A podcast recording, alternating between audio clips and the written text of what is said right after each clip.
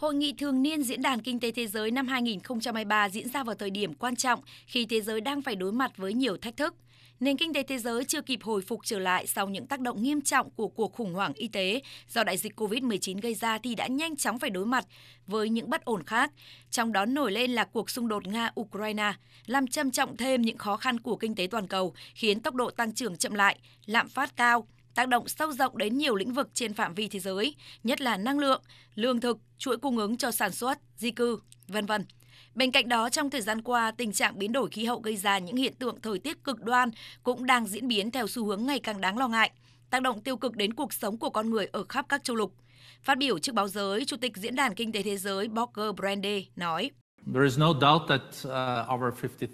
Cuộc họp thường niên lần thứ 53 của chúng ta tại Davos diễn ra trong bối cảnh địa chính trị và địa kinh tế phức tạp nhất trong nhiều thập kỷ. Rất nhiều thứ đang bị đe dọa. Làm thế nào chúng ta có thể tránh được suy thoái kinh tế toàn cầu, giá năng lượng và lương thực tăng vọt? Ngoài ra, làm thế nào để thực sự tránh leo thang hơn nữa các cuộc khủng hoảng toàn cầu? Theo các chuyên gia, do nhiều cuộc khủng hoảng diễn ra cùng một lúc, nên hành động phối hợp tập thể trở nên cần thiết vào lúc này. Và đây cũng chính là chủ đề mà các nhà tổ chức hội nghị xác định cho hội nghị thường niên Diễn đàn Kinh tế Thế giới năm nay, hợp tác trong một thế giới bị phân mảnh. Nhấn mạnh về chủ đề này, nhà sáng lập và chủ tịch điều hành diễn đàn, giáo sư Klopp Schwab nói: Here we are at the beginning of the new year. Chúng ta đang ở đây vào đầu năm, năm mới, hướng tới tương lai của chúng ta được đặc trưng bởi nhiều cuộc khủng hoảng chưa từng có. Và nghiêm trọng hơn, những cuộc khủng hoảng kinh tế, môi trường, xã hội và địa chính trị đang tạo ra một tương lai bất ổn. Điều đó khiến tất cả chúng ta đều mắc kẹt trong tư duy khủng hoảng và hệ quả là những quyết định ngắn hạn có thể được đưa ra, gây ra thiệt hại hậu quả lâu dài Chúng ta cần sự chung tay của tập thể và diễn đàn Davos sẽ giúp chúng ta thay đổi suy nghĩ đó.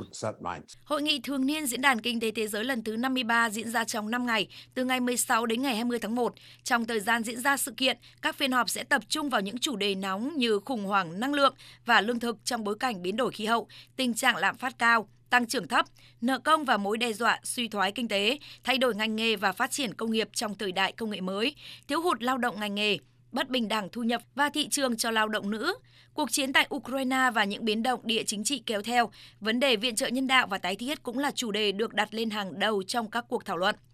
Hội nghị thường niên Diễn đàn Kinh tế Thế giới là sự kiện luôn thu hút sự quan tâm của cộng đồng quốc tế, không chỉ bởi số lượng khách mời, mà còn bởi nội dung của hội nghị thường tập trung thảo luận các vấn đề cấp bách mang tính toàn cầu. Dự kiến có hơn 2.700 quan khách được mời tham dự hội nghị, trong đó có hơn 50 nguyên thủ quốc gia và người đứng đầu chính phủ, cùng hơn 300 bộ trưởng đã thông báo tham dự. Bên cạnh đó, hơn 1.500 giám đốc điều hành từ 700 công ty và tổ chức cũng có mặt tại Davos. Đây là một số lượng kỷ lục từ trước đến nay.